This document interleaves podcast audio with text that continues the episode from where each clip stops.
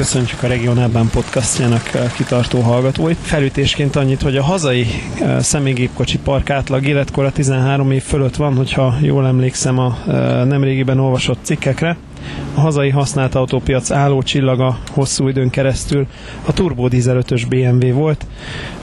Kombi, nem kombi, teljesen mindegy. Az utóbbi években szorította ki ezt a használt autópiacon a nyugatról behozott sokkal racionálisabbnak mondható Opel Astra és hasonló gépjárművek köre.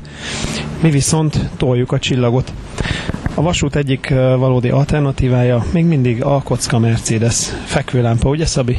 Ez már igen. Szabi, uh, milyen típus ez? W?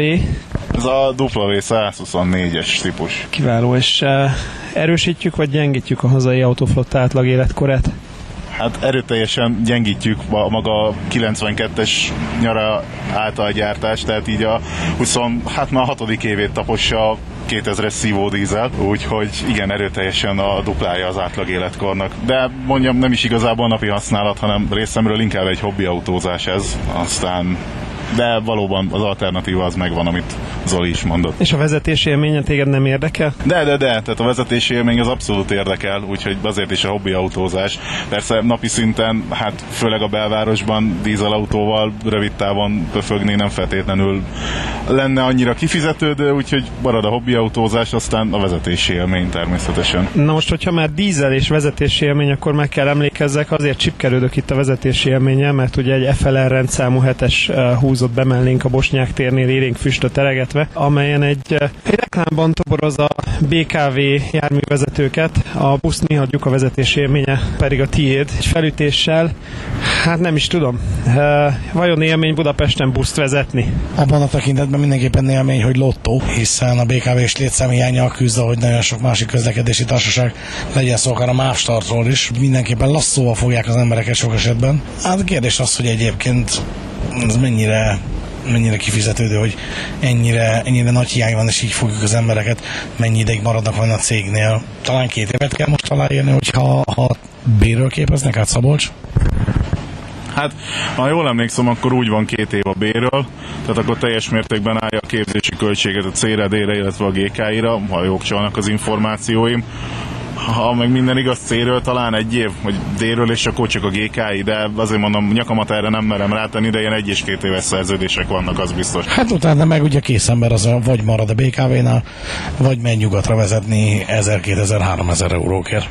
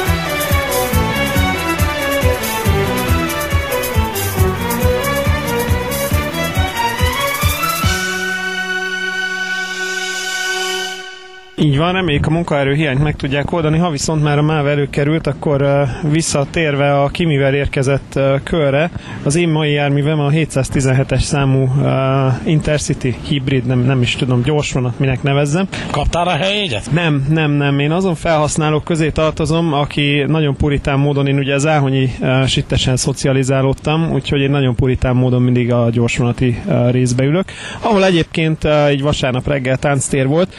A az első benyomások nagyon kedvezőek voltak, a Cegléri P plusz parkoló kiváló, be van kamerázva, vasárnap reggel nyilván hely is adódik bőven, a feljegyzete hangos utas tájékoztatás volt, ugye záhony is ittesen szocializálódva, ugye gyorsvonattól ilyesmit nem várunk, ez már az atomvillanás kategória, de hát a szegedi oldal mindig is elit volt, ugye. Uh, a 2037-es BD kocsi viszont még az automata feljáró ajtótól sajnos nem lesz űrhajó, azt kell mondjam. A fűtés az továbbra is digitális, azaz van a grill és a kikapcs üzemmódja.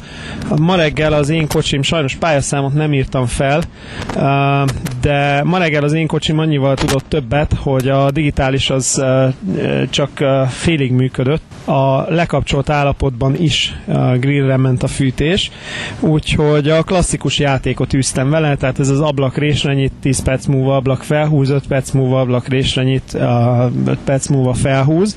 Na most ugye e- ezzel annyi a probléma, hogy, hogy fejre jó a hőmérséklet, viszont a nadrág az továbbra is rádég, és addig működik a dolog, amíg egyedül fetrengsz a fülkében, a dolog akkor kezd izgalmassá válni, amikor többen vagytok, és kezdődik ugye ez a csiki-csuki, hogy aki az ablak mellett ül, az megfagy, aki a folyosó felül ül, az ugye megsül.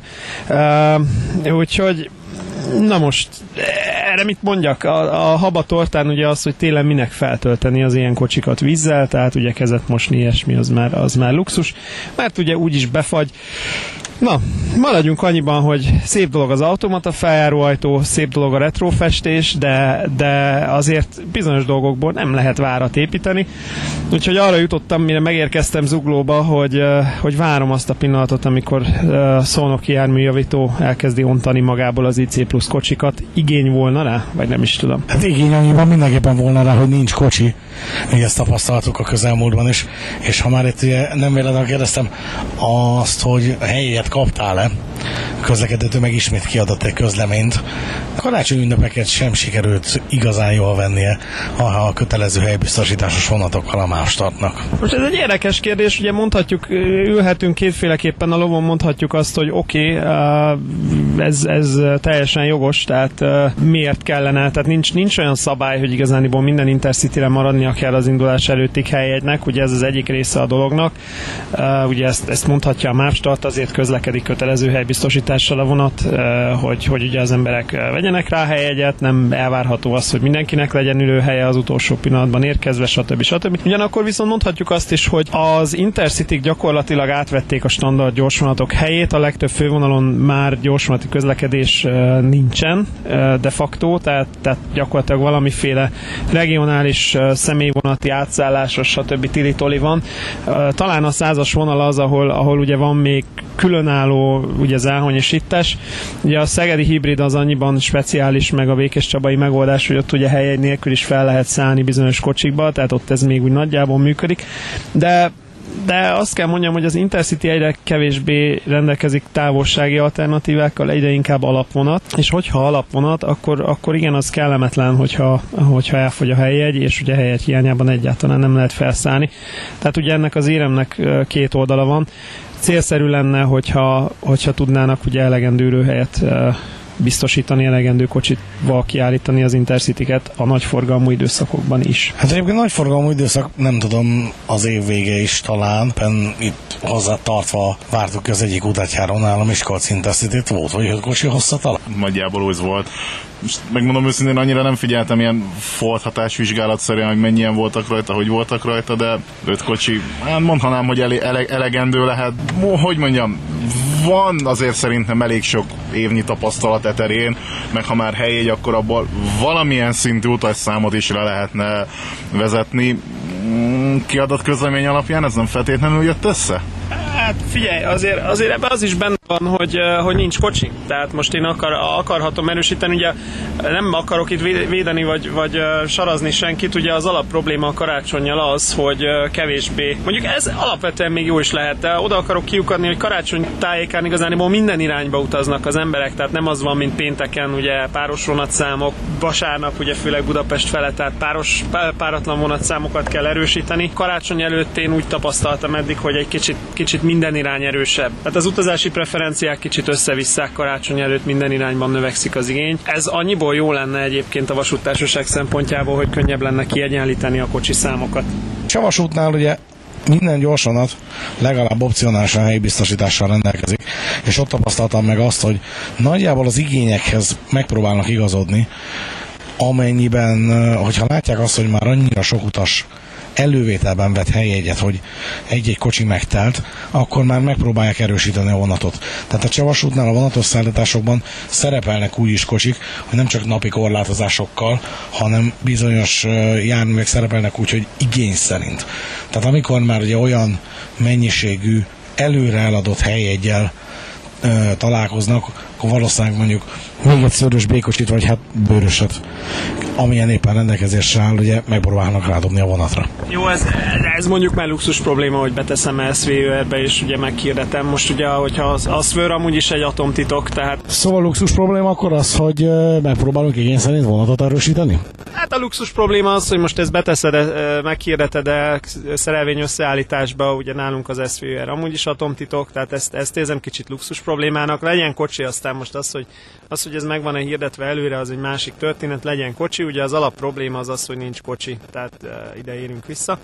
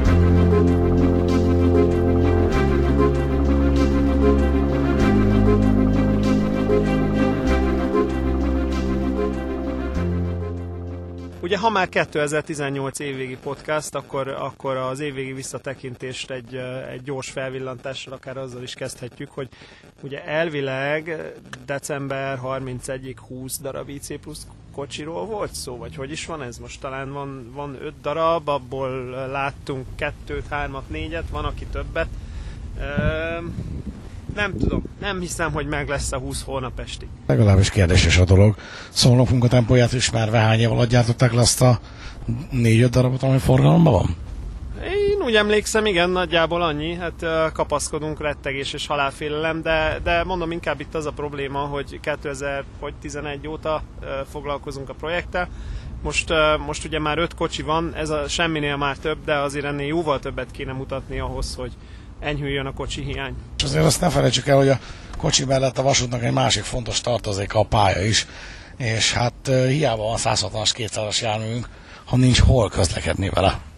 Így van, most ugye uh, szolgálati közlemény Rákospalota Újpest fele haladunk itt a mellékutcákban, és hogy tartsuk a vonalat, uh, Zug- Zugló megállóban leszállva arra kellett rácsodálkoznom, hogy vannak dolgok, amik nem változnak. A zuglói megállóhely szociotúrája az örök, tehát a kocsma mellett a második uh, taxis hiénától jobbra uh, várakozásként, uh, várakozási koordinátaként megadható a mai napig. A másik, ami hát nem is tudom, nem változik, vagy, vagy csak rosszabb lesz, az a, az a lassú jelgyűjtemény, ami Kőbánya Kispest és a nyugati között van. Tehát ez a 40-50-60, 40-50-40-60, ez, ez borzasztó. Tehát ez, ez, ez annak fényében a legborzasztóbb, hogy ugye iszonyatos mennyiségű pénzt öltünk a százas vonalba úgy általában, 2001 óta folyamatosan vágányzár van a százas vonalon, ugye megcsinálták először a százát, aztán végig a százast, 160-as pálya van, ugye ki nem használjuk, ez egy másik kérdés, de, de az, hogy gyakorlatilag Budapesten belül meg esik szét a pálya. Ezzel nem tudom, hogy mikor akarnak valamit kezdeni, ugye tervek itt ott, ott vannak, de addig is ez egy napi szintű, napi szintű probléma. És hát ugye a hanyatló London jutott eszembe, ahol a dolog úgy néz ki, hogy mondjuk nyugat felől 160-nal bevágódsz a városba, és Paddington állomás váltókörzeténél nyomsz egy nagy féket, és azzal állsz meg a bakon. Hát igen, a budapesti elővárosi szegmens az pályatekintetben sok szempontból vérzik, bár ugye mostanában e, olvashattuk a különböző sajtóközleményekben, hogy milyen jó a budapesti elővárosi közlekedés, hiszen egyre többen váltanak vonatjegyet is. Az előbb itt e, Rákospató Újpestet említetted, nincs innen messze Dunakeszi, ahol nem, nem olyan régen rekordokat döntögetett a menetjegyeladás. Hát itt rekordokat döntöget minden, most uh, valószínűleg uborka szezon van, ugye ezen uh, rötyögtünk itt valamelyik héten, hogy uh, talán podcastban is rötyögtünk már ezen, hogy hetente adnak ki ugye győzelmi közleményt a rekordokat döntögető utasszámokról. Néha már meg se kell döntenie ténylegesen a rekordot az utasszámnak, már megelőlegezzük neki december elején, hogy majd évvégén meg fogja dönteni. Na mindegy, a lényeg, a lényeg, hogy most a, igen, Dunakeszi, Dunakeszin uh, döntöget mindenféle rekordokat minden, illetve a Székesfehérvári vonalon döntött rekordot az utasszám, most a a heti győzelmi jelentés erről szól. Én mondjuk némi maliciával jegyeztem meg, hogy igen, úgy tűnik, hogyha felújítják a vasútvonalat, meg még vonat is közlekedik rajta, és nincs vágányzár, akkor az emberek utazni akarnak, mik vannak.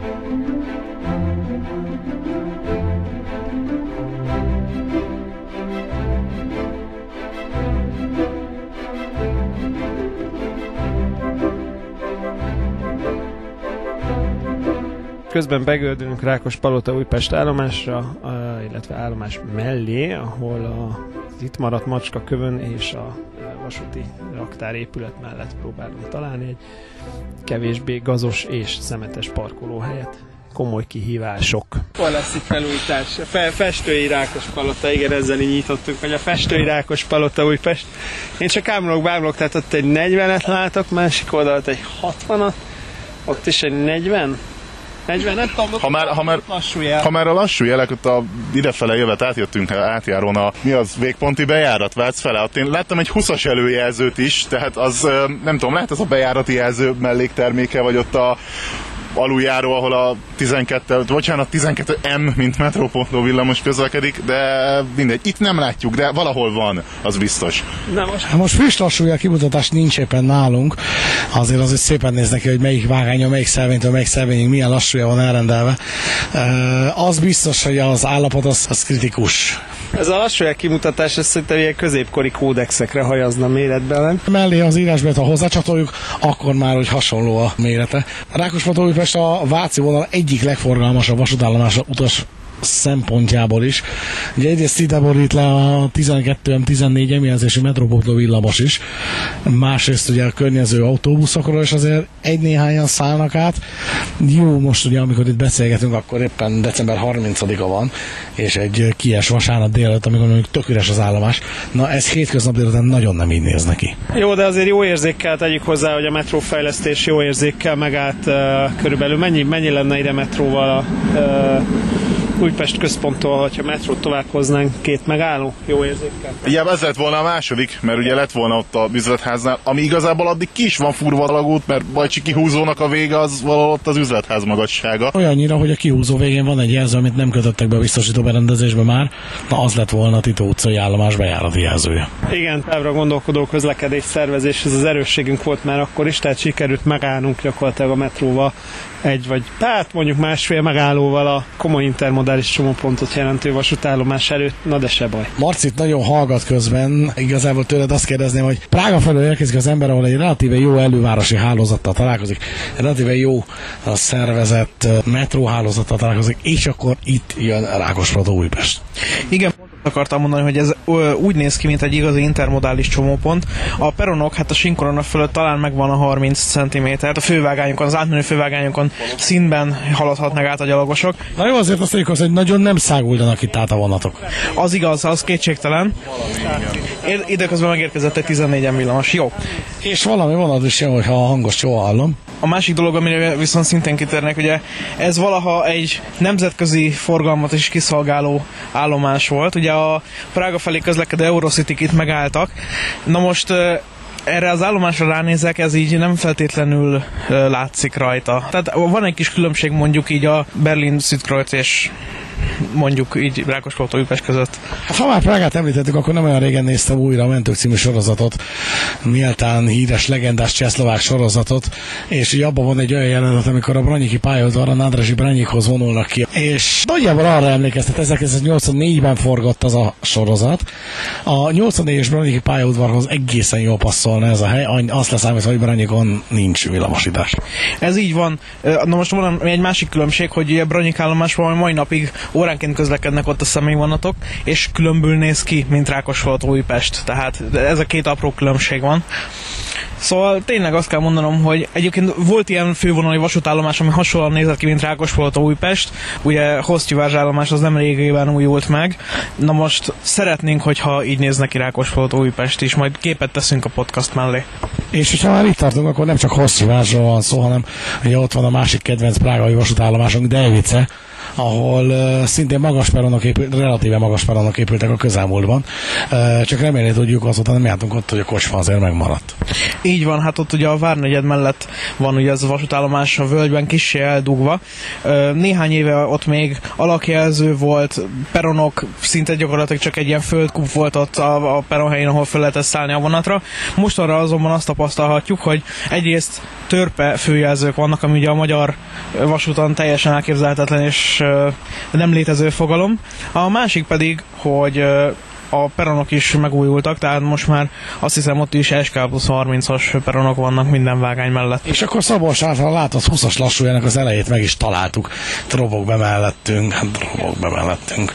Egy csatolt flirt a nyugati pályaudvar felé. Kettő, kettő flirt, na most sikerült úgy meglőni a flirtet, hogy pont a 40-es és a 60-as lassújá táblák között van az óra. Én ezzel fogom küldeni, ez ilyen MÁV sajtófotónak tökéletes. Arról kellene még elmélkednünk, hogy tulajdonképpen közben ugye, ugye gyök 2-vel, hát olyan 20 környékén jár be a 71-esre a flört, ugye nem fogja utolérni a 70-est, mert ugye az kb. 40-nel jött be, tehát azért ez a csiga verseny egyértelmű győztese most a, a Váci zóna, vagy mi ez, Szobi zóna.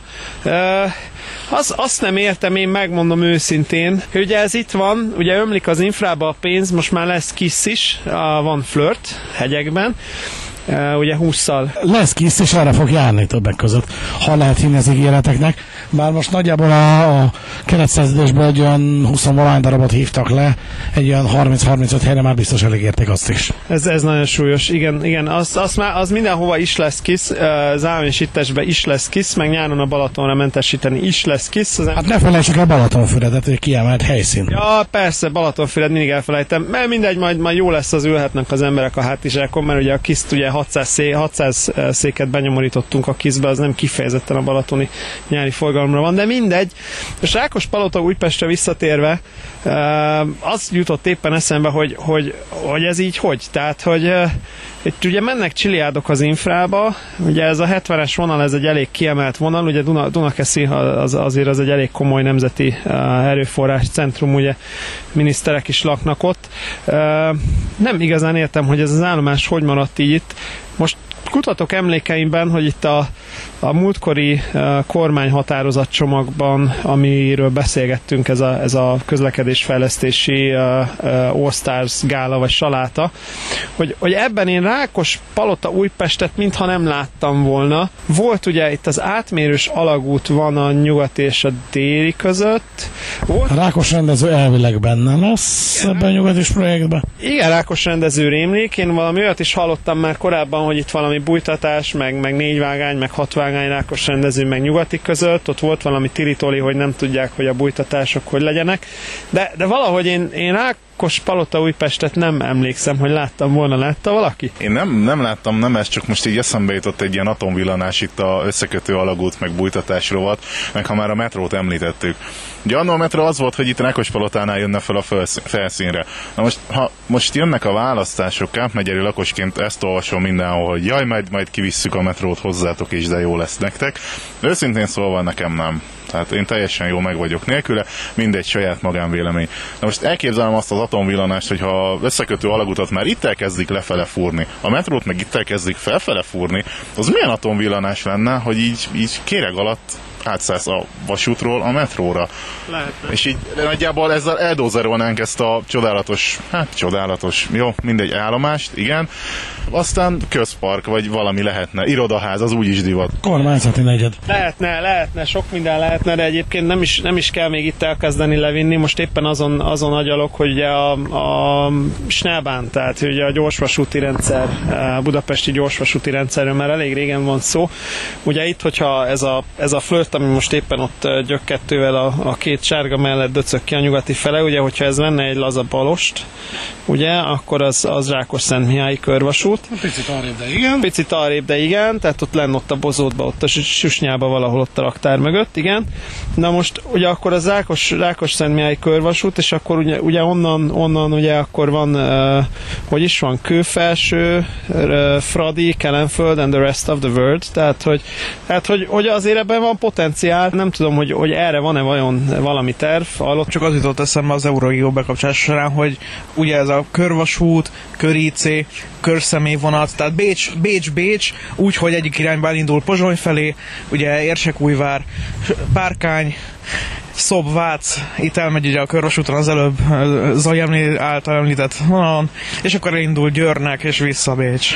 Tökéletes, minden állomásra és megállóhelyen megállt. Talentünk nem biztos, hogy lenne, a talenttel probléma van, még mielőtt a talentre rátérünk, annyit azért hagyj említsek meg, hogy, hogy szerintem nem lenne egyszerű ezt lemecselni a szolgáltatás megrendelőkkel, tehát így fejbe elkezdtem számogatni, hogy hányan lennének ebben a buliban érintettek. De milyen jól lehetne közben szerezni. Igen, hogy közbe, közbe lehetne szerezni, ugye, hogyha elnézem nézem, hogy a MÁV és a volán összehangolás milyen jól megy, akkor azért tartok tőle, vagy, vagy éppen a pozsonyi ugye határon átmenős rajkai történet milyen jól megy. Azért el tudom képzelni, hogy ez egy problémás járat. Hát ha az összehangolást nézzük, akkor személyében már sikerült, hiszen MÁV vezérigazgató került, de van elég a Volábusz ZRT élére. És e, mennyivel vagyunk ezzel vajon előrébb? A vonatot már látott. E, vonatot már látott, most már lát buszt is, e, ugyanakkor viszont a Tisza Jenő Vezseny és e, Szónok között még mindig az a figura megy, hogy elindul Jenő alsóról a vonat Szónokra, majd ahogy az utát járón ugye a Tövörös lemegy Fehérre, megérkezik a Jászkun Volán, vagy most már Közép-Magyarországi Közlekedési Központ autóbusza, majd ilyen rally jelleggel egy-két perces menetrendi eltéréssel mind a ketten becsettegnek Szónokra. Ezek után három órán keresztül semmi. Szerintem egy valami ebbe is biztos lenne a körcsömély vonatban, hogy a CD adna rá jegyet. Tehát ez pont abból jött elő, hogy, hogy a Marcival itt így nézegettünk utat januárra, aztán valahogy belejött, hogy így hát akkor én úgy mennék ki, hogy ha már itt vagyunk Rákospalota Újpesten, akkor én hajnalban nem mennék be a nyugatiba, hogy utána egy óra múlva megnézzem azt a helyet, ahol lakom, hogy akkor felszállok Rákospalotán, S50, mi az S70-nel elmászok Vác, ott meg felszállok a kiváló Eurocity-re. Na most ezt a jegyet meg tudom venni a CD-től, igen, a belföldi jegyet. Jó úgy, hogy Budapest Ustinád lábem, de Rákospalota kezdőponttal. Aztán elkezdtük túrni a menetrendi keresőt, és így kiad a CD. Igaz, globál díj van nagyjából, Kínából, de egy Vác Balassa gyarmatot is meg lehet venni QR kódos jegyel. Hát lehet furán néznének ott ránk. Ezt, ezt azért meg, megpróbálnám, hogy a projekt hogy bírja lekezelni. Elvileg az eszközök, legalábbis az újabb eszközök már ismerik ugye CD és QR kódokat is. Én inkább egy egyvizsgáló arcára lennék kíváncsi, amikor az arcába tolom a cseh applikációban bemutatott 4D-s, azt a 4D-s kódot, hogyha ez a pontos neve. Na, na most ezen mi jól elszórakozunk, közben itt egy klasszik tátra sikítozik itt a sarokban, 12-es. Ezen mi jól elszórakozunk, viszont sajnos ennek van egy olyan vetülete is, hogy rengeteg utazási iroda, lehet, hogy erről már beszéltünk korábban, de rengeteg utazási iroda értékesít nemzetközi jegyeket, például Budapest-Bécs között a, a Learjetekre, Eurocity-kre. A probléma annyi, hogy sokszor küldenek egy visszaigazoló e-mailt, ahol valahol a lapalján ott van, hogy egyébként ki kéne nyomtatni.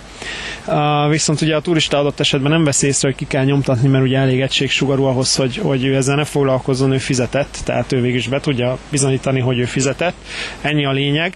És, és ezeket az embereket minden egyes érgyeten látom, vagy minden egyes Eurocity-n látom, hogy rongyá büntetik a magyar jegyvizsgálók, és, és folyamatosan megy a szívózás. Ez, ezzel, ezzel is kellene valamit kezdeni, mert az oké, okay, hogy a CD ad neked 4D-s QR kódos belföldi jegyet, viszont jelenleg ott tartunk, hogy olyan értékesítési partnerek is értékesítenek nemzetközi jegyet Budapest és Bécs közé, akiknek aztán a, a jegyét a turista adott esetben nem tudja felmutatni, vagy nem figyelmeztetik, hogy nyomtassa ki, és ugye a magyar jegyvizsgálók vannak annyira kaján, vagy hogy mondjam, vannak annyira kötelességtudóak, és, és adott esetben lelkesek, hogy, hogy, hogy hát lelkesen büntetnek. A múltkor egyébként pont egy, egy japán turista pár járt így, hogy ők nem értették, volt papírjuk, volt jegyük, már úgy értem, hogy volt e-mailjük, volt papírjuk, minden volt. Még a hitelkártya is náluk volt, amivel kifizették a jegyet, de ennek ellenére, ennek ennek ellenére szépen kifizettették velük a, a, az adhok felszállás előtti áras nemzetközi viszonylatos jegyet.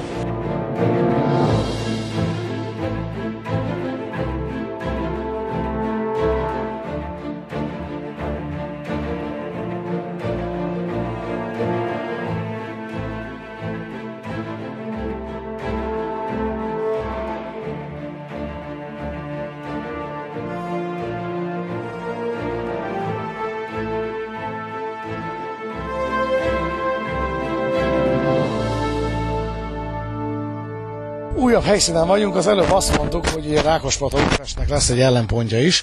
Óbuda is hasonlóképpen nézett ki pár évvel ezelőttig. Hát most viszont nagyon nem úgy néz ki.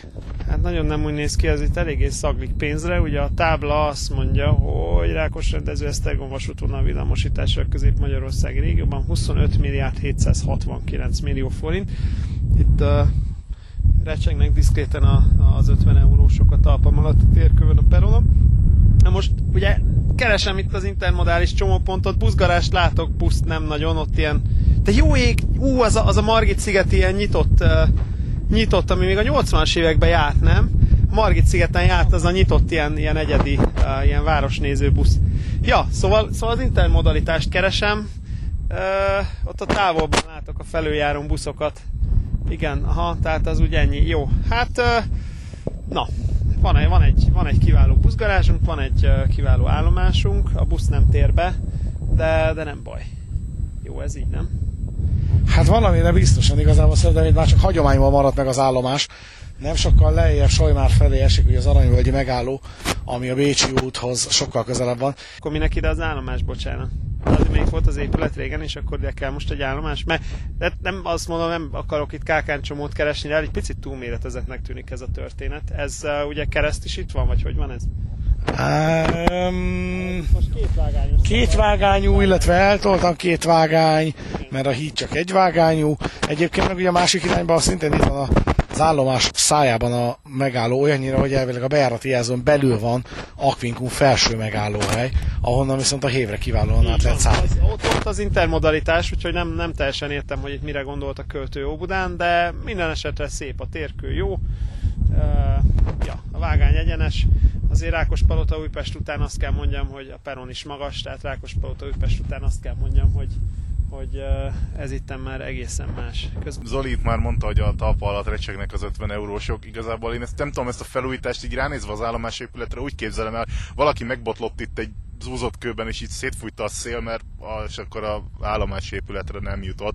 Így kicsit így ilyen erőteljes kontraszt, ez a magas peron, európai szint, jó már kezd gazosodni a térkő között, de azért egy festés ráfért volna arra az épületre is. Azért az, az is sokat elmond itt az állomásról, hogy megérkeztünk a P plusz parkolóba, ahol a Mercedes egyedül árválkodik. Igaz, tegyük hozzá, a felvételkészítésekor vasárnap van.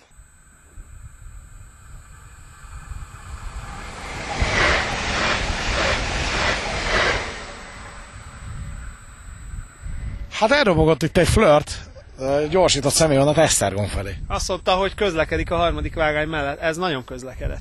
A tempó ahhoz képest, ami itt volt néhány évvel ezelőtt a dezirókkal, ahhoz képest ez már valóban észvesztő. Úgyhogy egyébként azt kell mondjam, szerintem ez az Esztergomi vonal, uh, ugye egyik szemünk sír, a másik szokás szerint nevet, vagy szokás szerint sír, na mindegy. Szó. Tehát azért az Esztergomi vonal egy jó példája annak, hogy egy ilyen bézés, elfeledett, uh, városmelléki vonalból is mi mindent ki lehet hozni, hogyha van, van rá pénz és akarat. Ugye ami érdekes, hogy először volt valami fejlővése valami KT-s szakembernek, hogy akkor ide ilyen villamosszerű menetrendet kell megrendelni. Azt hiszem volt is valamilyen átmeneti történet, hogy, hogy csak Esztergomi személyvonat volt, de abból viszonylag sok. Most ahhoz képest sikerült rájönni arra, hogy a százas pályán lehet haladni is, tehát ugye még vasárnap is van zónázó vonat, úgyhogy, úgyhogy ez, most, ez most lényegesen jobban néz ki ez a történet. Ami, ami ebben egy kicsit kicsit furcsa volt ebben a projektben az az iszonyatos időtartam, amit ez igényel, tehát ha jól emlékszem, itt is vagy 5-6 évig nem volt gyakorlatilag vonat. Mindegy, borítsunk fájtlat a, a múltra, múltat végképp eltöröljük, előttünk a szebb jövő. Szalagot átvágták, a büfé elfogyott. A szalagot átvágták, pogácsa elfogyott, így van, tehát most már, most már kezdődnek a dolgos hétköznapok, és ha már szebb jövő, én azon gondolkodtam, amit a mai szociotúra keretében kihagytunk, uh, ugye a Lajos Mizsei oldal. Tehát azért, igen, itt, itt azért az arckifejezések sajnos nem jönnek át a hangon, de, de a, a Lajos Mizsei oldal, tehát hogyha ha Esztergom uh, Esztergom kapiát, ugye akkor Lajos Mizse fele is lehetne azért a, a 142-es vonalból valami. Konszent Miklós Tas című kör, tehát az is mondjuk megérne majd egy bepótlást, úgyhogy van, van, vannak még itt tervek. Vannak tervek a jövőre nézve, az biztos. Van itt potenciál, de várjunk azért Kunszent Miklós tas, tehát, tehát oda, oda már diszkréten készítik a pénzesőt, tehát a lapát, a helikopteren már kézben van a lapát, ugye a kínai kínai pénz, ott még, ott még vannak ilyen... Várjál, mert most volt nem olyan régen hír, hogy tulajdonképpen túl drága. Túl drága. Hát ezt, ezt tudtuk, hogy túl drága, tehát nem tudom, hogy miért, miért, miért most derült ez ki. Uh, nyilvánvalóan túl drága. Azért az egy nem egy nyerő üzleti modell, hogy valakitől felveszek hitelt, hogy aztán az ő melósai megépítsenek valamit, amit majd én fogok kifizetni, és amire adott esetben ebben a formában nincs is szükségem, de mindegy, ebben nem menjünk bele.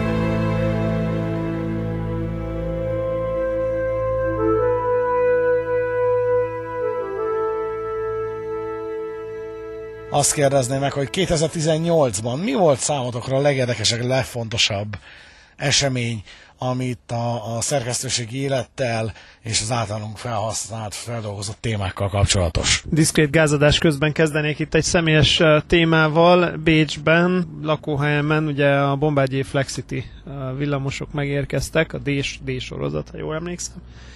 Januárban bemutatták, aztán nyáron még egyszer bemutatták, megtekinthettük nagy közönség részére, és bemutatták a villamosnapon, majd végül most decemberben álltak szolgálatba az első Flexitik.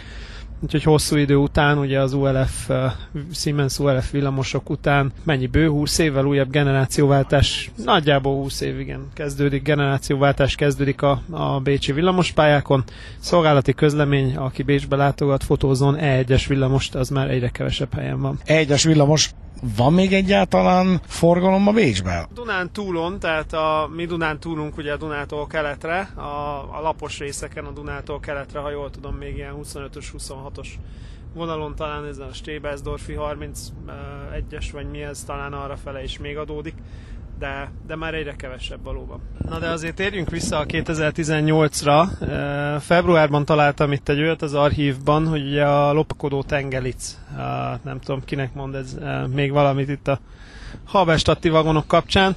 Ugye februárban írtuk meg, hogy, hogy akkor talán mégis lesz valami ezzel a nem is tudom, hány éve, hány éve volt ez az első tengeric kocsi, HP-t emlékszel, volt, volt 5-6, igen, volt, volt ott valami kis hiszti, ugye, hogy ott az meg lett szellőztetve, ők még nem akarták, aztán az be is halt. Akkor most úgy látom, hogy februárban írtunk arról, hogy akkor van mégis tengeric.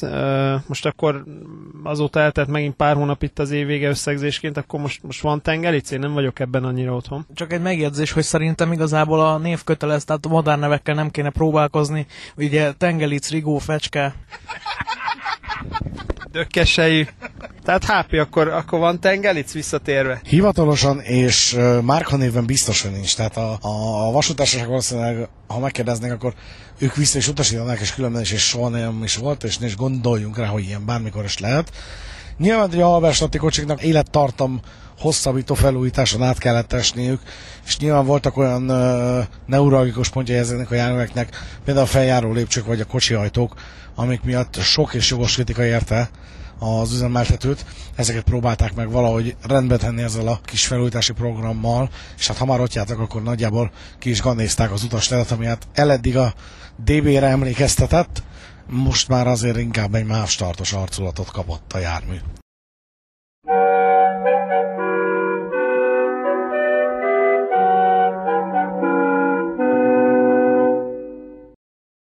A márciusnak volt a híre egyébként az, hogy a Flixtrain megjelent a síneken.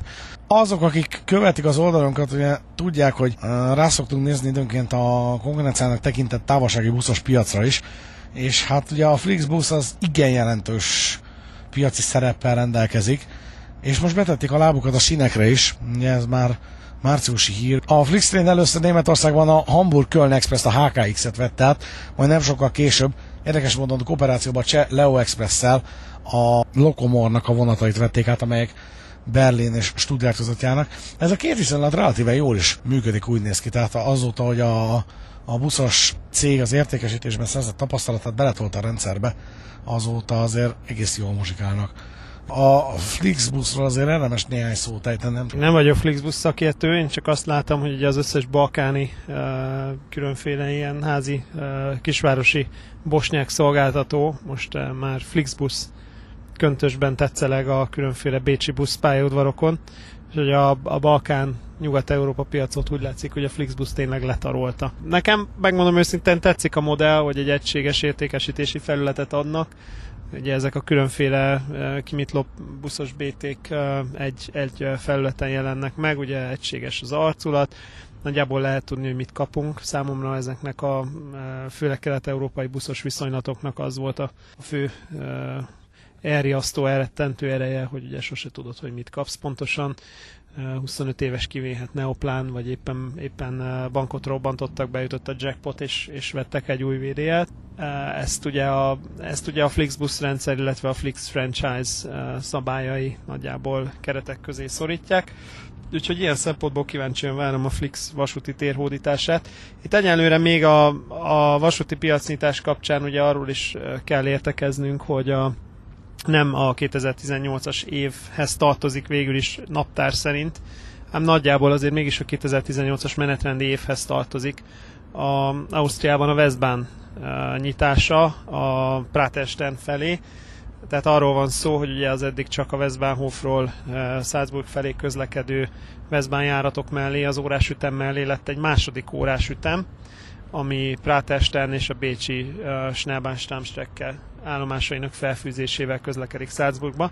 Tehát eljutottunk oda, hogy az ÖBB is 30 perces ütemet kínál távolságiban Bécs és Salzburg között, és a Westbahn is konkurenciaként fél órás ütemet kínál távolságiban ugyanezen a viszonylaton, és ezért ez egy Budapest kisvárda távolság, tehát nem mondhatjuk azt, hogy itt igazániból a, a szolnoki piacért megy a, megy a könyökölés, ez egy, ez egy igazi a távolsági piac.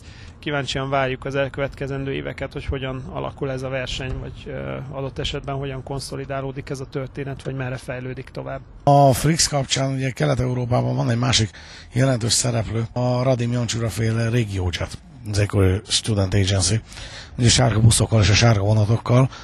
Ők főleg ugye ezt a közép-kelet-európai piacot uralják, tehát léven, hogy csecégről beszélünk, egy Csehország, Szlovákia, Magyarország, Lengyelország és Ukrajna felé igen jelentős hálózattal rendelkeznek. És érdekes módon egyébként a flix ellentétben ők jobbára saját járművekkel dolgoznak, tehát ők nem a franchise-t értékesítik, hanem ugye saját uh, utaskísérők, saját járművezetők, saját járművek jönnek-mennek az utakon. Érdekes lesz ezt azért megfigyelni, úgy érzem, hogy melyik modell az, ami inkább bejön, hogy a franchise-t adják el, vagy vesznek saját járművet. Jó eséllyel egyébként az utas lesz az, aki jól jár ebben, ha más nem az árak tekintetében, hiszen árverseny is ki fog alakulni, illetve már kialakult a szolgáltatók között. Elég keményen nyiszálják egymást torkát, én a Budapest Bécset követem. Ugye ott a MÁV Start 13 eurónál indítja a spársinét, az ÖBB 19 eurónál indítja ugyanarra a viszonylatra a spársinét. A Jet és a Flix pedig elég késhelyre menő versenyt folytat már ilyen 8-9 euró tájéken. Tehát már ilyen indulás előtt két-három nappal is még, még elég rendesen potyognak a 10 euró alatti jegyek, hogyha az embernek van némi rugalmassága az indulási időben, és azért ez mindenképpen versenyképes a vonatta. Márciusban azért még nevezném az ÖBB-nek két hírét, ha már uh, itt ugye egy kicsit osztrák túlsúlyosan indultunk. A, az egyik a Vectron bemutató, ugye az ÖBB is beáll a Vectron üzemeltetők sorába, ez még talán önmagában annyira nem érdekes, mert végülis mi a bánatot vegyenek. Várjál, most üzemel már Vectron az ÖBB-nél? Az ÖBB-nél üzemel Vectron, pont a minap Clederingen a Hárfában láttam már ÖBB Vectront, illetve már, már vonatérén is láttam fotókat róla, úgyhogy már üzemel Vectron. A másik viszont ugye a hosszú talentet vesz az ÖBB című hír, tehát ugye a Bombágyé visszavág című, ugye a Birodalom visszavág helyett a Bombágyé visszavág című filmet mutatják be éppen Ausztriában. A Talent kettesek, hát hogy is mondjam, kétes sikere után, illetve a Talent egyesek ismert dolgai után, most a Talent három következik, azzal vágnak vissza. Az ÖBB vesz belőle, és ugye ha már 2018, akkor ugye befutottuk a teljes kört, mert mert ugye talán hármas meg is tekinthettük aztán szeptemberben az Innotranson Berlinben. Április kezdjünk, kezdjünk bulvárral, ugye áprilisban volt az a, az a történet, hát annyira nem vicces, de végül is valahol, valahol van benne valami uh, szomorú irónia. Ugye a, a Nightjet, Nightjet vonatok minden éjszaka folytatják ezt a mindenhonnan, mindenhova City of Everywhere jellegű uh, Tilitolit Salzburgban, és uh, áprilisban sikerült uh, egy olyan olyan sebességű tolatást végrehajtani, hogy elég komolyan görbült itt a kocsik hoztartója is. 54-en meg is sérültek sajnos ebben a balesetben. Úgyhogy ez, ez mindenképpen egy áprilisi hír volt. Áprilisi hír volt a, a Stadler a szlovén sikere, 26 új motorvonatot szállít a Stadler Szlovéniába két éven belül, ez ugye, és ráadásul háromféle e, kialakítású motorvonatot. A villanydeziróka a konya, igen, villanydeziróka a konya mondhatjuk azt is, ugye itt a, az érdekesség ennek a történetnek az, hogy a szerb flörtök után itt ugye a szlovén piacot is elkezdi bevenni a Stadler, tehát, tehát csak ez a dél-kelet-európai, kelet-európai piac csak bejött a svájci gyártónak végső soron. Májusban turkálunk itt az archívumban, és akkor most viszont a cseh szakértőknek kell átadjuk a mikrofont. A békapofák kapcsán én, má, én már ezt nem tudtam követni. Tehát végleg vége, mégsem vége, megint vége, nem vége, mégis vége. Szerintem ez az egész évre kitartott ez a szappanopera, nem? Hát Marcit komoly levelezést folytatott a nyár folyamán a Prágai Közlekedési Szövetség képviselőivel, úgyhogy talán jobban képbe van ezzel, hogy most akkor mi újság a városi vonallal? Kell mondanunk, hogy nagyjából négyszer írtuk meg, hogy most már aztán tényleg soha többet nem lesz béka pofa a prágai S41-es viszonylaton. Azt kell mondanom, hogy e a 2018-2019-es menetrendi évad bevezetésével végleg, tehát tényleg most már aztán igazán soha többet nem látunk S41-esen béka pofát. Azért sem, mert ugye lehet, hogy a, valahogy a szám igényelte a békapofát oda, meg is szüntették, hogy S41-es már Prágában mai napon már nincs.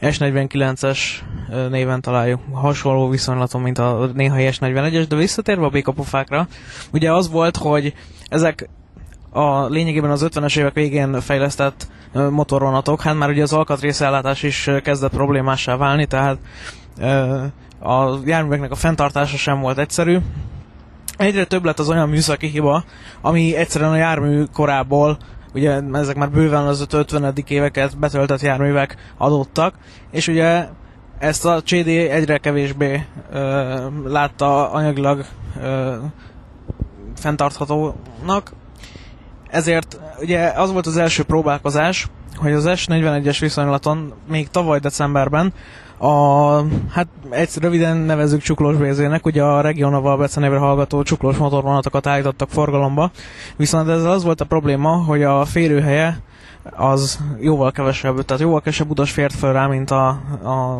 békapofára. És kiderült, hogy egyszerűen az S41-es viszonylatot annyi utas vesz igénybe, hogy ez nagyon-nagyon kevésnek bizonyult. Akkor ugye egy időre visszaállították a békapofát, tehát legalább a, kétszer, a három szerelvényből legalább egy, de néha volt, hogy kettő is a békapofa volt, még, még nyár közepén is. Aztán ugye egyre inkább elmentek abba az irányba, hogy hogy a régi Novát erőltetjük meg, akkor ugye volt a három modulos, tehát ugye a, úgy mondom, hogy dupla csuklós BZ közlekedett, és akkor eljutottunk oda, hogy a Prágai Közlekedési Szövetség, ugye miután a Cseszke Drive-val az egyeztetések kudarcba fulladtak, mert ők csak is a, ezt a motorvonatot erőltették, akkor a, felkeresték az Arriva Vlaki SRO-t, akik azt mondták, hogy ők természetesen minden további nélkül elvállalják, hiszen már a Prága és Benesúprahi között közlekedő, üzleti alapon közlekedő vonatok nem voltak annyira sikeresek, ezért anyagilag nekik sokkal biztosabb az, hogyha van egy egy év, illetve nem is egy évre, hanem egy három évre megkötött szerződésük a PID-del, és akkor azok a motorvonatok, amiket láttunk, láttunk a mai napig ugye Nyitra felé közlekedni, illetve korábban ugye Benesavó felé, azok most az S41-es viszonylaton közlekednek. A probléma ezzel az volt, hogy ugye ezek a, a 80-es sorozatú motorvonatok ugye az akadálymentességet nem tudták biztosítani, úgyhogy most tűzoltásként hoztak a ugye cégcsoporton belül a DB-től dezirókat a vonalra, ami hát ugye a vasútbarátoknak nem túl, tehát egy vissza, folyamatos visszalépés, de hát az utasok viszont örülhetnek, mert végre van klímás, akadálymentes, regionális motorvonat. És nincsen B hozzá én is. A májushoz tartozik még az is, hogy a Wiener Lokálbánen bezárta a Wolfgang Gassei kocsi szint, nagy múltú intézmény búcsúzott ezzel a bécsi vaspályáktól. A Lokálbán azt is megjátszotta, hogy három időpontot kínált a, a közlekedés barátoknak, hogy a Wolfgang Gassei kocsi színben hétvégén, amikor sok jármű van benn, lehetett is menni fényképezni. Lényeg az, hogy májusban bezárt a kocsiszín, a helye üres, valószínűleg ingatlanfejlesztési projektek fognak ott megvalósulni. Magát a, a kocsiszín épületét műemléki védettség védi, műemléki védelem alatt áll, így az épület valószínűleg megmarad, és majd más formában hasznosítják újra.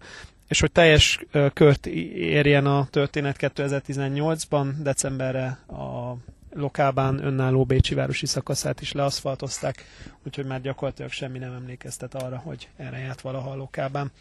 Amit még ugye találtam itt a nyárra, ami uh, nyár elején érdekes hír volt, több szereplősé vált a távolsági közlekedés Svájcban, ugye hosszas tiritoli után a Svájci Szövetségi Közlekedési Hivatal megadta az engedélyt a BLS számára, a Bernlösberg Simplon vasútársaság számára is távolsági vonatok közlekedtetésére, úgyhogy úgy tűnik, hogy Svájcban is szépen lassan piacnyitás lesz.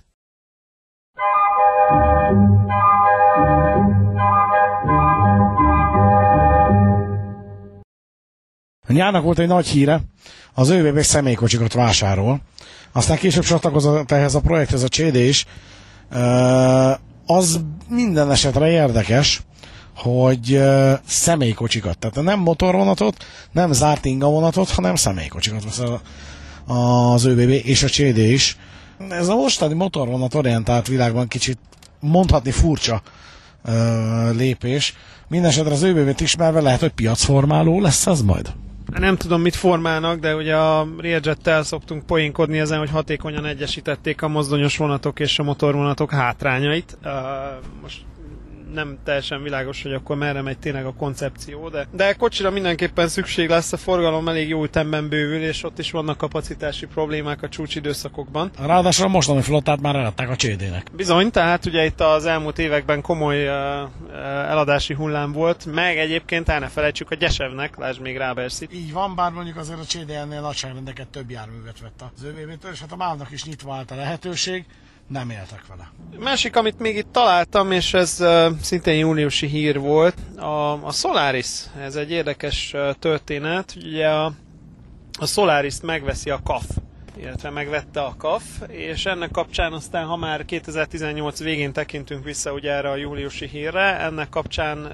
ennek volt egy folytatása is, ami novemberi, decemberi hír volt, hogy ugye arról van szó, a Stadlernek volt egy közös villamosos közös vállalata, vegyes vállalata a Solaris-szal, amit viszont ugye a Stadler érthető módon nem akarta a KAF-fal folytatni, tehát a Solaris-t megveszi a KAF júliusi hír folytatása, néhány hónappal később pedig az volt, hogy a Stadler kivásárolja a kafot a Solarisos villamosos közös buliból. Tehát a Stadlernek sok egyéb mellett most már van egy lengyel villamosgyártó egysége is. Most nézegettem, hogy július-augusztusban, bocsánat, közjáték, augusztus másodikán még találtam egy ilyen bejegyzést nálunk, a Békapofa tényleg búcsúzik, kérdője. Ez, nem, nem nagyon találok olyan hónapot, ahol nem volt békapofa. Na mindegy, a lényeg a lényeg, tehát július, uh, július végén már ugye elkezdtük az Innotranszos uh, újdonságokat szellőztetni. Ugye először a Siemens, aztán a Stadler, aztán a többi gyártó újdonságait is. Az év egyik nagy eseménye volt a két évente megrendezésre kerülő Innotrans szakkiállítás és vásár Berlinben. Mi az, ami, mi az, ami nekünk megmaradt? Ugye volt, volt erről több podcastunk is. A számomra az egyik, egyik érdekesség mindenképpen a, a regionális forgalomban a kétértű uh, akkumulátoros, vagy, vagy akár más alternatív hajtású járművek lassú, de, de biztos térnyerése volt. Uh, ezen kívül az Innotrans nagyjából hozta a szokásos formáját. A, az ÖBB Talent 3-as, illetve a, a kétértű akkumulátoros uh, Desiro Mainline CityJet vonatai mindenképpen érdekesek voltak. Érdekes volt azt is látni, hogy egy szolgáltató rögtön kétféle járművel, egy szolgáltatási szegmensbe kétféle járművel, két rivális gyártótól szerez be. Ennek biztos megvan a stratégiai oka. Az Innotransról igazából nekem az jött le az idei év hát végignézve, hogy nincs új most a nap. Egy kicsit, kicsit talán úgy tűnik, hogy a piac befulladt. Nyilván itt vannak az alternatív fajtások, meg a, a különböző duális, trimodális, és így tovább hajtott járművek. Ugye láttuk ugye a, a Greater Anglia franchise számára épített flirt motorvonatot, ahol ugye beleizzadták az angol ülszervénybe a, dízel és a villamos hajtást is. De, de igazából olyan, olyan ezen a járművön kívül talán nagyon egetrengető újdonságot nem, nem tudtunk felvonultatni. Azért... Még hogy nincsen újdonság, még hogy nincs új a nap alatt, hát hogy mondhatsz ilyet kérlek szépen? Hát én egyet mondanék IC+. Hát az IC Plus kapcsán igazából csak annyit tennék hozzá, hogy szép-szép, hogy kint volt, meg négy évvel ezelőtt kint volt a, a full ülőhelyes kocsi. Ehhez csak annyit tennék hozzá, hogy a rutkai vagongyárnak meg nyolc évvel ezelőtt is kint volt a hasonló kategóriás járműve. Jó, de, jó, de a rutkai vagongyár azért nem hoz minden négy évben újat. Nem, de időközben eladott száz fölötti példányszámot ténylegesen legyártva a szlovák vasútnak. Elképzelhető, hogy ebből is lesz 100 fölötti darabszám, ugye most jelenleg két... 101 néhány év alatt? Ja, igen, igen, a mostani tempóval. Na, ne legyünk rossz májúak, nézzük, hogy mi történt még a következő hónapokban. 2018 egyik folyamatos híre volt a, a bomba híre az Aston Siemens fúzió. Most nem tudom, hogy napi szinten ez most hogy áll. Ez talán em, valaki emlékszik, mikor dobták ezt be, szerintem ez még igazán 2017 végi, 18 elejé hír volt maga a, maga a fúziónak a, a, a ténye, illetve az ötlete. Ugye októberben viszont idén októberben már arról írtunk, hogy kérdéses az Aston Siemens fúzió. Ugye az Európai Bizottság mindenféle vizsgálatokat rendelt el, itt spanyol irányból érkezett némi támadás. Úgy tűnik, hogy valószínűleg a spanyol járműgyártók fúrják ezt a történetet. Én nem elsősorban a Talgóra tippelnék, hanem inkább a Kafra. ugye arról van szó, hogy tőkekoncentrációt sejtenek, illetve túlzott piaci súlyt sejtenek egy esetleges Alstom Siemens fúzió létrejöttében, vagy megvalósulásában. Ugye azt felejtik el sokan, vagy azt szeretnénk elfelejteni, hogy tulajdonképpen a, a CRLC, a kínai állami járműgyártó mamut már most nagyobb forgalmat bonyolít, mint a Siemens, Alstom és a Bombardier együtt, tehát a három nagy nyugati járműgyártó együtt. Úgyhogy ilyen szempontból nem igazán jelent ez globálisan, tehát ez a faramuci helyzet, hogy Európában igen, végül is piaci túlsúly, viszont globálisan meg abszolút versenyképes lenne, és ez lenne a versenyképes megoldás. Közben gyors hír, breaking news, IC plusz Proto kocsi a Salzburgi tárolón félredobva az jó? Kérdezi minden onnan kiküldött tudósítónk. Hát nem tudjuk. Akkor valamit csinálnak, valamit mérnek. Tehát IC plusz tudósítóink IC pluszt láttak Salzburgban.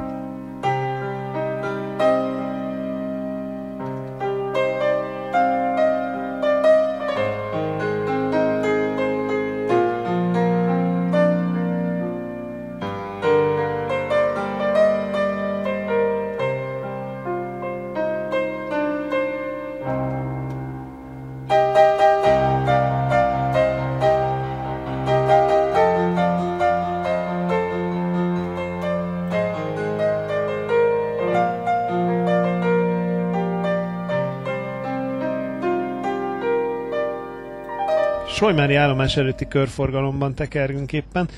Uh, Úbudával szemben itt úgy látszik, hogy a 50 eurósok az állomás épületben is ropognak. Szolgálati közlemény vasút modellezőknek, aki szép állapotú állomást akar modellezés céljából körbefotózni, annak Sojmárt jó szívvel ajánljuk.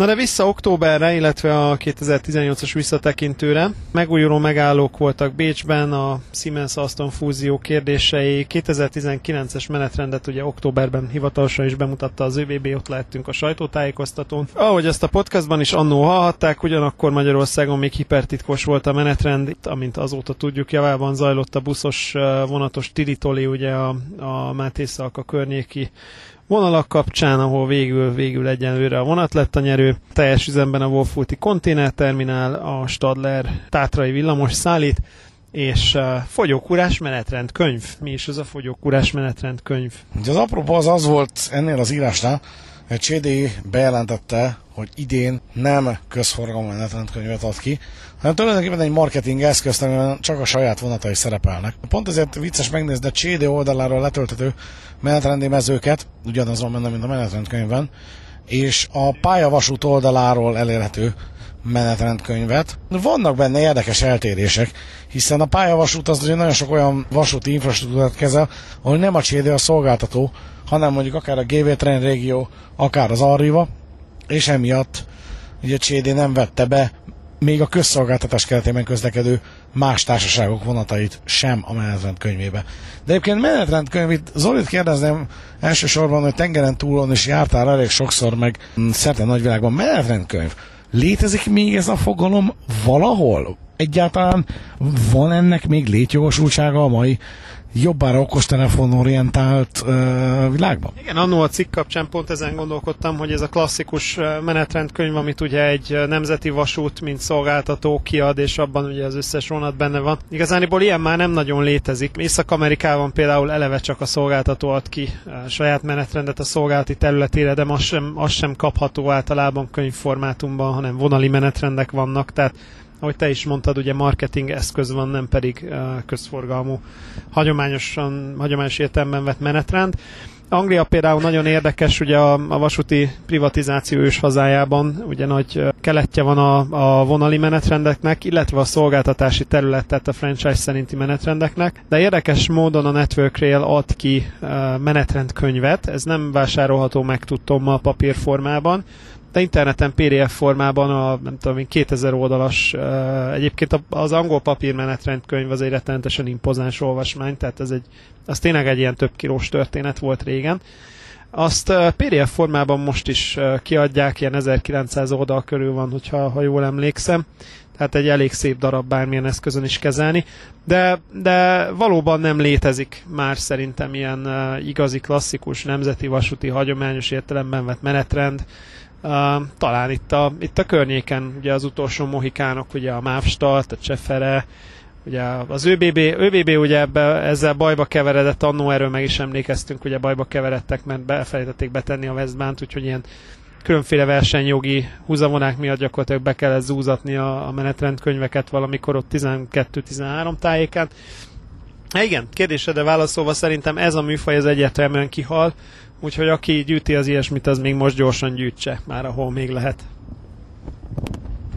Hát a gyűjtésről ö, jut eszembe, hogy az a történet még, még tavaly 2017-ben esett meg Prágában a főpályaudvaron, hogy szépen egymás után beballagtunk az információhoz menetrendkönyvet venni, és nem tudom, harmadik, negyedik ember után szólalt meg a, a információs kislány, hogy itt beszellelt árulnak? Igen, igen, ez valahogy így volt, tehát amikor már, már mindenki csak azzal ment oda, hogy akkor, akkor még egyszer kérnénk ugyanezt, akkor uh, igen, akkor történt ez a bestselleres megjegyzés. Valóban bestseller, abban az évben bestseller volt, nem sokára már nem lesz bestseller, mert, mert nem adják ki. A november szerintem, a november szerintem elég, elég lapos volt sok szempontból. Britekkel erősít a, a magánvasúti személyszállítás Amerikában, ugye a floridai távolsági személyszállító Brightline, a Virgin Trains, a Brit Virgin Trains szakembereivel erősít, illetve egyúttal a tőzsdére megy vonalbezárás helyett busz, ugye itt a, az egyik korábbi podcastban már erről értekeztünk, itt volt ez a, ez a kiváló bűvész mutatvány a Nyuszi a kalapból majd vissza, amikor ugye a, a MÁV Start buszos szolgáltatásra írt ki megfelelően baráti szolgáltatók számára tendelt itt a Máté a környéki vonalakra, a Máté a Csenger, illetve a Nyírbától Nyíregyháza szakaszokra Ebből akkor, ebből akkor nem lett semmi, ugye? Tehát nem jártam arra mostában, de vonat jár, nem? Egyelőre most nem. Hát kérdés az, hogy a soron következő választások kapcsán a kampányban mi az, ami bele fog férni, és mi az, ami nem. Igen, tehát valószínűleg most arról van szó, hogy, hogy némi hátrálás után két lépést oldalra, majd akkor újra megpróbálnak egyet előre lépni, vagy, vagy nem is tudom, egyet, egyet hátra lépni a Budapest-Berlin éjjel nappal ugye visszatért a Metropol uh, Euronight, arról már írtunk uh, novemberben, ugye már ez, ez, ez végül is decemberi téma. Azóta ugye a mástat nemzetközi utazások, illetve a, a különböző uh, résztvevők már örömködtek itt egy sort ugye a Metropolon. Az, az általában elfelejtődik ez az apróbetűs megjegyzés, hogy tulajdonképpen a Mávstart húzta ki a partnerek alól két éve a Metropolt, ráadásul ilyen elég galád módon ilyen menetrendváltás előtt hetekkel vagy egy-két hónappal. Most, most ugye örömködünk, hogy akkor újra járhatunk Berlinbe. Hát örömködünk, hogy újra járhatunk Berlinbe úgy, hogy tulajdonképpen ráagaszkodtunk az ÖBB Niger vonatára, a Bécs-Berlin járatra. Az ÖBB a lengyelországi vonatrészt fenntartotta továbbra is Bécsből, és ugye a berlini kapcsolat hiánya miatt felvették ezt az úti célt ismét a listába. Mi pedig, hát ha már arra jártunk, akkor ugyan vigyék már arra mi néhány kocsinkat. Ez a dolog szépséghibája talán csak annyi, hogy a vonat az kihagyja Dresdát, ahol a régi metropolnak nagyon komoly forgalma volt. Tehát amennyiszer én azzal a járattal utaztam, azt mondhatom, hogy az utasok harmada fele Dresdában szállt le vagy föl a járatra. Tehát nem, nem biztos, hogy az üzletileg azért kifizetődő lesz hosszú távon, hogy a Dresdai utasokat és az így játszálókat ott hagyjuk. Um, kérdés, kérdéses, hogy ez hogy fog alakulni a jövőben. Igen, és hogyha már Metropol visszatérések új menetrend, ugye a Viszlát Erix című bejegyzésünk, miszerint megszűnik a cseheknél a magasabb szolgáltatási színvonalú gyorsvonat, az az a Richlik uh, Vichy Quality. Ugyanakkor a menetrendtől itthon Magyarországon is szoknunk kell a menetrendváltástól az RIX, azaz a Railjet Express. Express vagy Express? Express. Railjet Express uh, vonatnemet. Ugye pont azon rötyögtem a december elején volt dolgom Varsóban, pont azon rötyögtem ott, hogy el fogunk kérni mi is oda, ahova a PKP IC már elért, és ahonnan már tényleg nem nagyon lehet hova hátrálni vonatnemek szempontjából. Ez az Express Intercity Premium című terméke a PKP IC-nek, amihez ugye Pendolino, hosszú, hosszú orú Pendolino motorvonat dukál, tehát Express Intercity Premiumnál végződött náluk ez az infláció, ugye Railjet Express nél végződik egyenlőre az infláció az ÖBB-nél.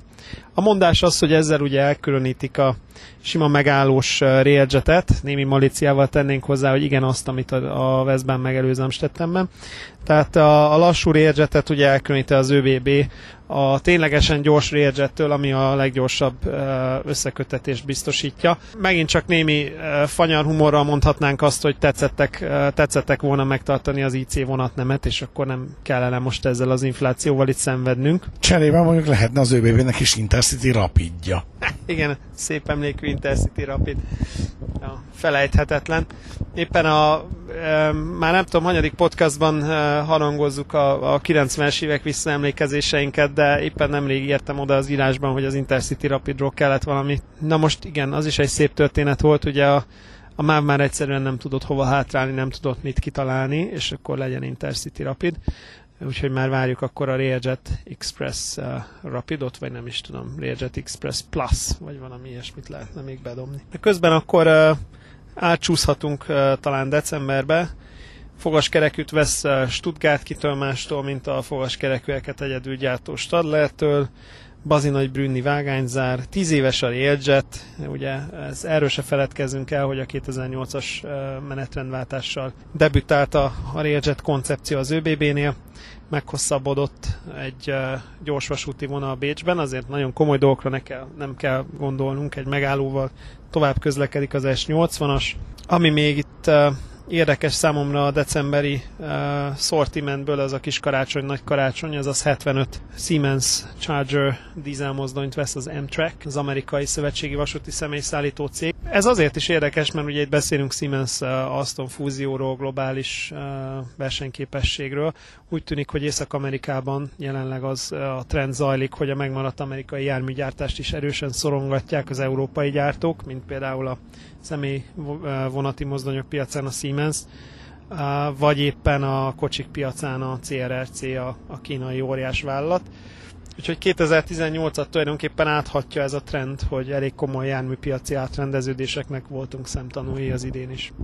Említetted egyébként imént a cikkek címének sorolásakor, hogy a Bazi nagy Brünni vágányzárat, Hát azt hiszem ott volt az, amikor így lejtettük az állunkat mindannyian, akik kint voltunk a Dolnyi Nadrazsin, ahova átterelték durván egy évre a főpályaudvar átmenő forgalmát. Marci már korábbról is ismeri a Dolnyi Nadrazsit, ő járt korábban is ott, úgyhogy a, a régi állapotok ecsetelését rád bíznám. Ugye hát ugye a cikkben is megírásra került az, hogy már kett, egészen 2013-ig egyáltalán nem volt a személyforgalom számára megnyitva a Dolnyi Nadrazsót, ugye főleg teherforgalom volt, illetve a mindenféle kiszolgálmáletek közlekedtek arra.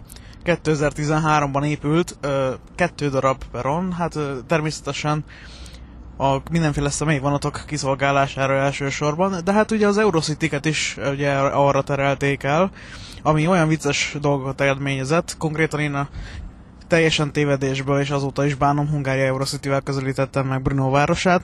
Na most akkor az első négy kocsi az befért a peron mellé, a többi az úgy nem. De a jegyvizsgálók, jegyvizsgálók egyébként... 12. Nagyjából igen. A jegyvizsgálók egyébként készségesen tájékoztatták a kedves utazó közönséget, hogy aki a Dolny Adresén szeretne leszállni, az jöjjön velünk, és akkor tényleg egy ilyen 30-40 ember sétált át kocsikon keresztül, arra, a, ahhoz az ajtóhoz, ahol már valóban le lehetett szállni. Ilyen létezik az Amtraknél például a, a Capitol Corridoron uh, San Jose és Sacramento között, ott Fresno környékén van egy-két ilyen Fresno Centerville talán egy ilyen állomás, ahol egy vagy két kocsi fér a peron mellé valamilyen okkult oknál fogva, és akkor ott mindig megy a tilitoli, hogy akkor kérjük menjenek át az ilyen meg olyan számú kocsiba, akik itt meg itt le akarnak szállni. Igen, és ugye ehhez képest most előrelépés történt.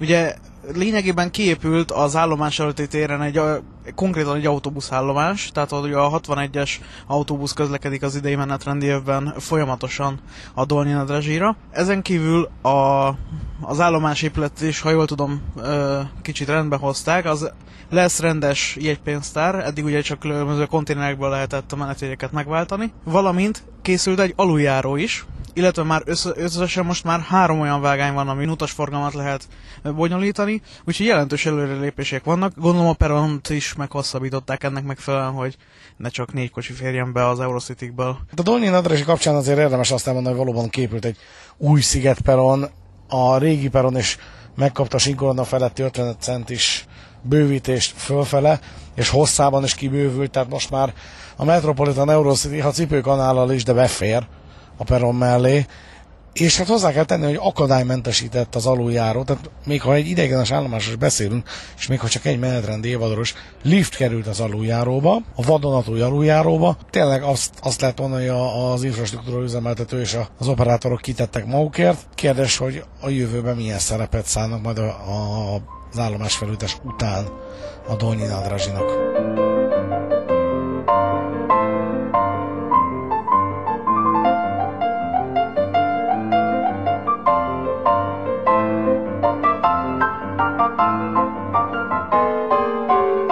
Lassacskán mai utazásunk végéhez érkezünk mindenki. Fölveszi a csákányt, már akinek föl kell vennie. Lejöttünk az Erzsébet hídról. Ezt úgy kell szépen mondani, hogy letoltuk a csillagot az Erzsébet hídról jobbra. És ezzel nagyjából véget is ért a mai beszélgetésünk. Köszönjük szépen a figyelmet mindenkinek, köszönni a figyelmet a résztvevők közül. Szondi Szabolcs. Mellár Marcel. Magyarics Zoltán. És a szerkesztő Halász Péter is. Boldog új évet kívánunk mindenkinek, jövőre ismét jelentkezünk. Fogadjátok azokat az adásokat is szeretettel, várjuk a mostanihoz is a visszajelzéseket, és mindenkinek jó mulatást szilveszterre. Sziasztok, viszont hallásra!